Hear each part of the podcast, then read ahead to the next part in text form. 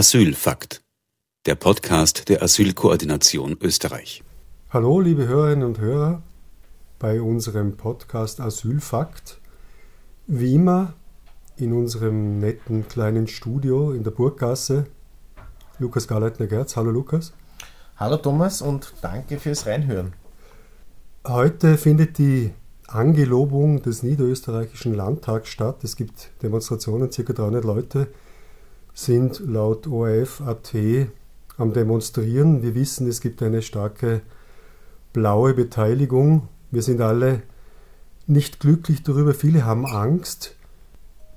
Vielleicht hören wir mal noch hinein in den ehemaligen Landesrat Waldhäusl.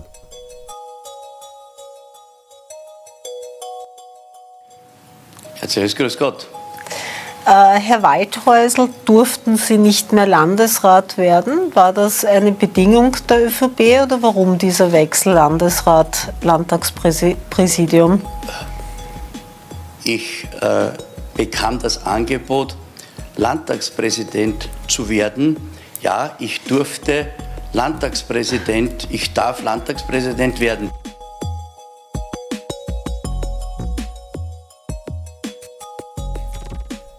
Der Landhäusl ist weg.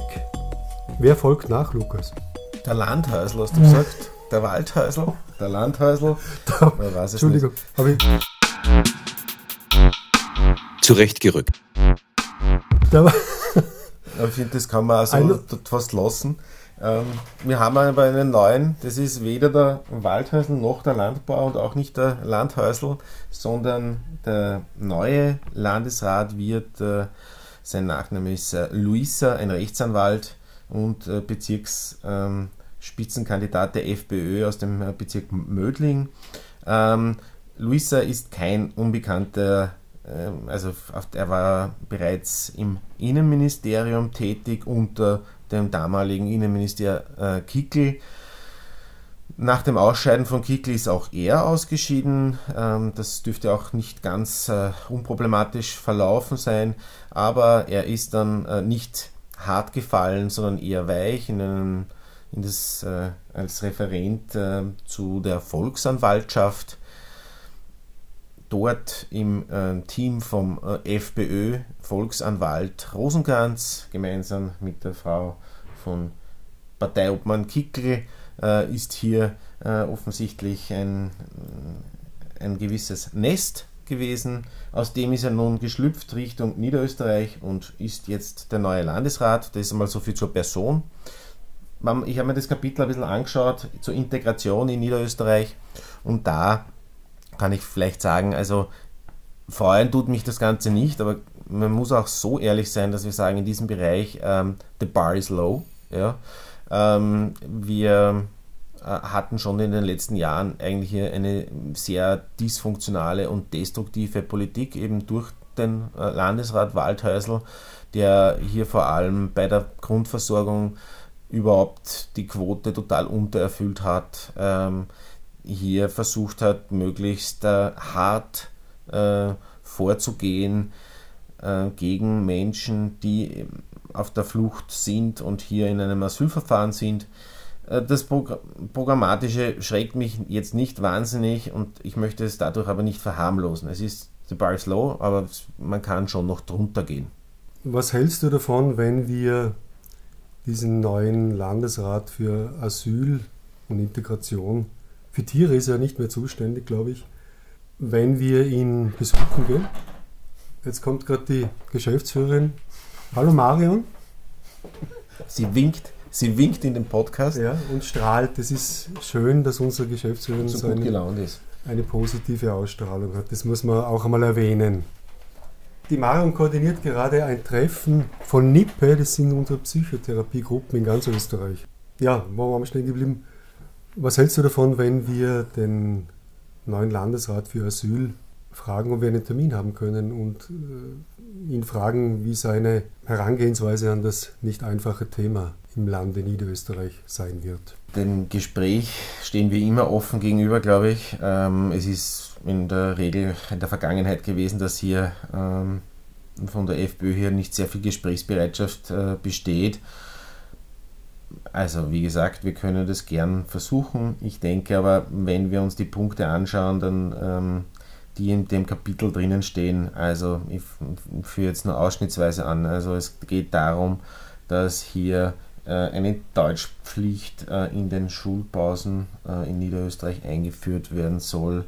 Ähm, das ist also rein rechtlich gesehen sehr schwierig bis unmöglich. Das wissen sie auch, deswegen wollen sie über die Schulordnung hier gehen, was aber wieder von den einzelnen Schulen äh, abhängt. Und grundsätzlich muss man sagen, dass es einfach hier ein also das geht in Richtung Mobbing. Ja? Also das ist sicherlich äh, keine Maßnahme, die zu einem guten Klima führen soll. Generell muss man sagen, dass es momentan sehr viele schwarze Pädagogikversuche hier gibt, äh, äh, konformes Verhalten zu erzwingen. Das ist äh, schon ein, ein ja, ein, ein, Mittel der vergangenen Jahrhunderte, was hier verstärkt zum Einsatz kommt. Ganz interessant ist zum Beispiel auch, dass eine Taskforce eingerichtet werden soll. Und die Aufgabe dieser Taskforce soll unter anderem sein, das Setzen von Integrationsmaßnahmen wie bisher, nur bei Personen mit hoher Bleibewahrscheinlichkeit. Da kommen wir später, glaube ich, auch noch dazu, warum äh, das eigentlich insofern äh, eine vergebene Chance ist, dass man hier viel zu spät ansetzt mit den Integrationsmaßnahmen, aber man muss sich auf der Zunge zergehen lassen, dass eine Taskforce eingerichtet werden soll für äh, das Setzen von Maßnahmen wie bisher. Ähm, weiters können äh, wir sagen, dass äh, eine maximale Obergrenze für in Grundversorgung befindliche Personen pro Gemeinde von 1,5 Prozent eingeführt werden soll. Das ist auch eine sehr interessante Diskussion, ähm, zumal wir hier Dreiskirchen haben, ähm, wo ja eigentlich sehr viele Asylbewerberinnen und Asylbewerber sind und das Problem ja eben ist, dass sie nicht verteilt werden, weil der bisherige Landesrat hier seiner Pflicht nicht nachgekommen ist und es deswegen zu einer Konzentration ja in gewissen Orten gekommen ist. Also das ist, glaube ich, nicht ganz durchdacht von Ihnen. Ähm, dass das nämlich auch mit äh, Arbeit für sie selbst äh, zusammenhängt, äh, hier Quartiere schaffen zu müssen. Und generell muss man sagen, äh, wie gesagt, die Quotenerfüllung ist nach wie vor in, in, Niederösterreich sehr schlecht. Das ist ein Teil, warum hm, es zu einem Rückstau kommt, ähm, wie auch in den Bundesländern Kärnten und Salzburg, genau diese Länder, in denen heuer die Landtagswahlen sind.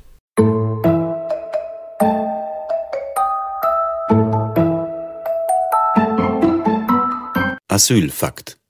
Der Podcast der Asylkoordination Österreich. Jetzt eröffne ich eine neue Kategorie.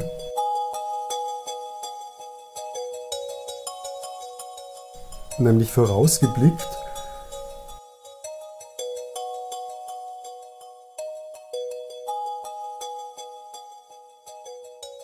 Bist am Sonntag in der ORF-Sendung Heimatfremde Heimat zu Gast da geht es wahrscheinlich auch um Integration, nehme ich einmal an. Oder worum geht es da genau? Was, was ist das Thema? Warum wird die Asylkoordination in Heimatfremde Heimat eingeladen? Ähm, die, die, Redaktion von äh, Heimatfremde Heimat greift äh, das Thema der Sozialkürzungen äh, bei, ich sage jetzt einmal pauschal gesprochen, Ausländern auf. Also die Vision unseres Bundeskanzlers, die er uns präsentiert hat für das Jahr 2030, äh, bestand unter anderem äh, darin, dass eben, äh, wie er es ausgedrückt hat, im Jahr 2030 nur mehr Personen, die mindestens fünf Jahre durchgängig in Österreich ähm, aufhältig sind, also ausgenommen Österreicherinnen, aber quasi Ausländer, Fremde, wie es heißt, diese Voraussetzungen erfüllen müssen und sonst nur die Hälfte kriegen von der Mindestsicherung. Das heißt vom untersten Level die Hälfte. Das ist seine Vision. Und das geht es jetzt ein bisschen äh, darum, was, was meint er damit? Geht es überhaupt? Und ähm, ich habe mir das auch ein bisschen näher angeschaut dazu, ähm, weil wir haben schon bisher im Sozialhilfegrundsatzgesetz, wie es heißt, äh, in Paragraph 4 haben wir drinnen stehen, wer denn alles ähm, hier diese Sozialhilfe bekommen kann. Und das ist schon ganz spannend, dass ich zitiere jetzt daraus, Leistungen der Sozialhilfe äh, sind nur dauerhaft niedergelassenen Fremden zu gewähren, die sich seit mindestens fünf Jahren dauerhaft tatsächlich und rechtmäßig im Bundesgebiet aufhalten. Also er kann nicht alle gemeint haben, weil das ist schon im Gesetz. Aber eine Ausnahme gibt es, die einzigen Personen, die eben schon Sozialhilfe früher bekommen können, das sind eben Asylberechtigte. Das heißt Menschen, die einen Schutzstatus bekommen haben. Er kann nur diese Gruppe meinen, ähm, die aber aus gutem Grund ausgenommen ist davon. Warum gibt es denn diese Ausnahme in der Vision 2030 unseres Kanzlers Nehammer? Naja, also die, die Ausnahme eben, warum Asylberechtigte hier schon Anspruch auf Sozialhilfe haben, das ist einfach in der Genfer Flüchtlingskonvention vorgegeben und im Unionsrecht. Und der Hintergrund, warum das so ist, ist, weil das sind Personen, die in Österreich bleiben werden. Ja? Menschen, die in einem Verfahren sind, Asylwerberinnen bekommen Grundversorgung, da sind wir auf einem ganz niedrigen Niveau, also Kost und Logis 40 Euro. Äh, dieses System funktioniert nicht, aber wie gesagt, das kann, kann man für Personen, die jetzt nur vorübergehend äh, und warten auf den äh, Verfahrensabschluss noch unter diesem Aspekt quasi rechtfertigen. Aber Menschen, die schutzberechtigt sind, die brauchen das Mindestlevel. Und hier wird versucht, jetzt Druck auszuüben auf diese Gruppe, zu sagen, dann streichen wir euch die Sozialleistungen, ihr müsst arbeiten gehen. Und das ist total kontraproduktiv. Denn das Problem ist, dass diese Personen, ja, wir haben sehr viele Asylberechtigte am Anfang, im, in, in den Sozialhilfesystem drinnen. Aber der Grund dafür ist, dass die Menschen ja während des Asylverfahrens keine Integrationsmaß, fast keine Integrationsmaßnahmen bekommen. Das heißt keine Qualifizierung. Und das Problem ist, dass dann eben das erst nach diesem Abschluss des Verfahrens anfängt. Und dann müssen aber die Leute sehr oft erst Deutsch lernen, die Qualifizierungen erwerben. Wenn man diese Leute jetzt sofort in den Arbeitsmarkt schicken würde, dann ist das Problem, dass die Integration in den Arbeitsmarkt nicht nachhaltig passiert. Das heißt, wir verlieren sehr viel Zeit, dass wir die Integrationsmaßnahmen nicht schon während des Verfahrens machen und jetzt sagt man dann, äh, okay, dann geben wir euch keine Sozialleistungen und man schafft ein total weiteres dysfunktionales System und man schöpft nicht die vollen Ressourcen aus von diesen Menschen. Ähm, das ist einfach total kontraproduktiv und schadet im Endeffekt uns allen. Diese etwas demotivierende Kanzlervisionsrede 2030 vor ein paar Tagen die Angelobung von Schwarz-Blau in Niederösterreich. Da könnte man fast den Eindruck gewinnen, Österreich hat das, was es verdient. Die Leute wollen das so. Ausländerfeindlich, Klimawandel, leugnerisch, antiwissenschaftlich. Woher nimmst du eigentlich deine Motivation, Tag für Tag dagegen anzutwittern, dagegen anzukämpfen, neue Konzepte zu entwerfen, die Regierungs- und Oppositionsparteien zu briefen und zu beraten. Wie, wie, wie schaffst du das? Also ich habe äh, sehr viele Jahre vor allem in der direkten äh, Rechtsberatung auch Erfahrungen gemacht und das war für mich schon sehr, sehr spannend, das zu sehen, ähm, quasi was diese Menschen für Geschichten mitbringen und ähm, wenn man dann eintaucht, warum gibt es das überhaupt, ähm, das Asylrecht, warum gibt es diese Menschenrechte überhaupt? Also das hat sich für mich irgendwie mit Leben erfüllt dadurch. Und ähm, das Ganze ist auch, das ist mir auch ganz wichtig, das Ganze ist eigentlich kein humanitärer Akt. Für mich ist das gesamte äh, Thema Diskussion um äh, Asylverfahren, das ist kein Gnadenrecht. Das ist ganz aus gutem Grund eben als, als Grundrechte verbrieft worden. Das sind als Grundrechte verbrieft worden und das ist kein Zufall.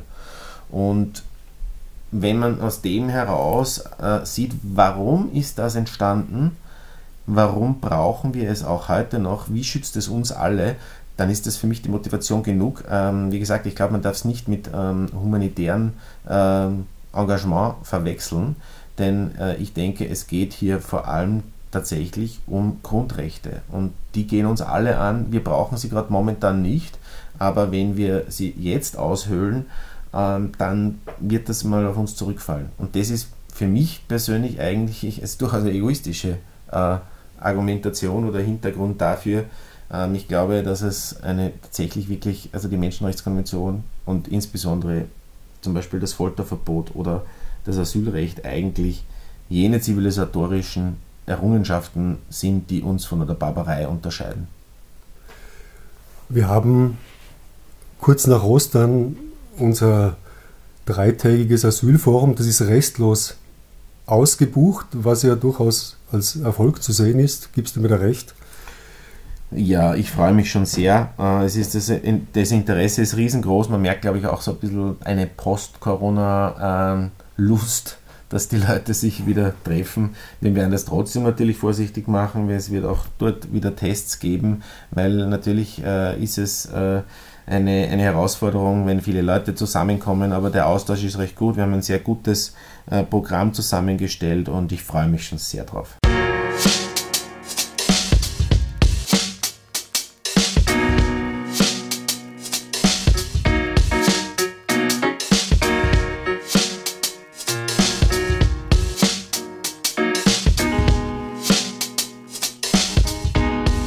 ist wirklich interessant und manchmal macht es sprachlos. Ich war gestern bei einer Anti-Rassismus-Veranstaltung von Black Voices, da hat die Land äh, Nationalratsabgeordnete Kugler ihre christlichen Wurzeln dargelegt, als sie sich vorgestellt hat und gesagt, sie als Christin kann gar nicht rassistisch sein, was im mehrheitlich People of Color Publikum natürlich zu ziemlichen Ausbrüchen geführt hat worauf sie ihre Ausführungen gestoppt hat und dann beleidigt war. Ich habe ihr dann meine Karte in die Hand gedrückt und gesagt, ich lade Sie ein zu uns in die Asylkoordination, um darüber zu sprechen, weil es nicht so einfach ist, der Einstieg in die Antirassismusarbeit.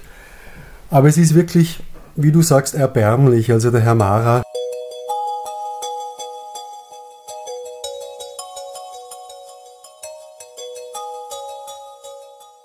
Wir befinden uns hier am Brunnenmarkt. Das war einmal ein Wiener Wahrzeichen. Heute ist alles anders. Wir haben heute, Stefan Trittner und ich, einen Lokalaugenschein gemacht und haben mit Menschen gesprochen, die hier wohnen. Wir haben mit Menschen gesprochen, die hier arbeiten.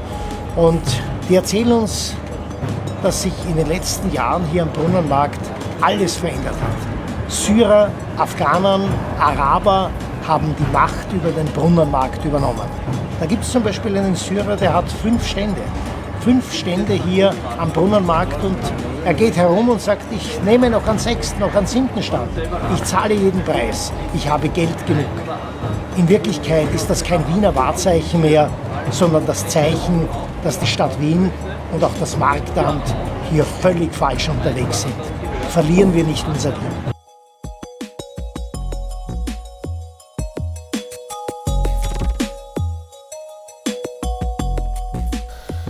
Erbärmlich, auf jeden Fall, aber natürlich steckt eine gewisse Strategie ähm, dahinter. Es ist äh, als Oppositionspartei wahrscheinlich auch nicht ganz einfach, Aufmerksamkeit zu erregen, aber hier geht man schon, hier ist schon der Preis sehr hoch. Ähm, Mara ist ja auch, ist, das muss man sich schon vor Augen führen, er war der höchste Polizist in Wien. Also das ist der Landespolizeikommandant, der im Prinzip in diesem Video erklärt, äh, dass er sich aufregt, Wien ist nicht mehr Wien, weil hier Syrer und Afghanen zu viele Marktstände hätten. Das heißt, das zeigt auch dieses Paradoxon immer wieder ganz gut auf. Ja. Einerseits will man nicht, dass sie Sozialleistungen beziehen, wenn sie aber arbeiten, ist es auch nicht recht und schon gar nicht erfolgreich sollen sie sein. Wirtschaftspartei ÖVP wohlgemerkt. Die, die Wirtschaftspartei ÖVP führt sich da wirklich also äh, geradezu selbst ins Lächerliche. Ähm, und noch dazu wird hier ein, ein, so ein verklärtes Bild aufgebaut, wie wir das auch schon vom Waldhäusl kennen, Wien, äh, dann wäre Wien noch Wien. Also ich weiß nicht, wo wir stehen würden, ähm, wenn, wenn wir stehen geblieben wären, dann wäre, glaube ich, Wien äh, in ärgsten Pro Problemen und wir werden uns auch in den nächsten Jahren angesichts der großen ähm, Notwendigkeit, ähm, hier auch Arbeitsplätze äh, mit Menschen quasi Menschen zu haben für die Arbeitsplätze, um den Wohlstand zu sichern. Also das ist jetzt für mich nicht der einzige Grund natürlich, aber wenn wir uns die Zuwanderungsdebatte ansehen, dann müssen wir uns dann bald einmal entscheiden, ist das größere Problem, dass wir zu viele Ausländer haben in Österreich oder zu wenige Ausländer? Und das ist schon äh, eine, ein Erbe jetzt dieser äh, Partei, äh, dieser, dieser Politik der letzten, ich sage mal, drei Jahrzehnte seit Jörg Haider, wo sich eine Partei mit der anderen quasi ähm, übersteigert hat, in wer ist äh, ausländerfeindlicher als der andere. Es gibt viel zu tun. Wir bleiben dran. Ich hoffe, ihr auch und schaltet wieder ein, wenn es heißt.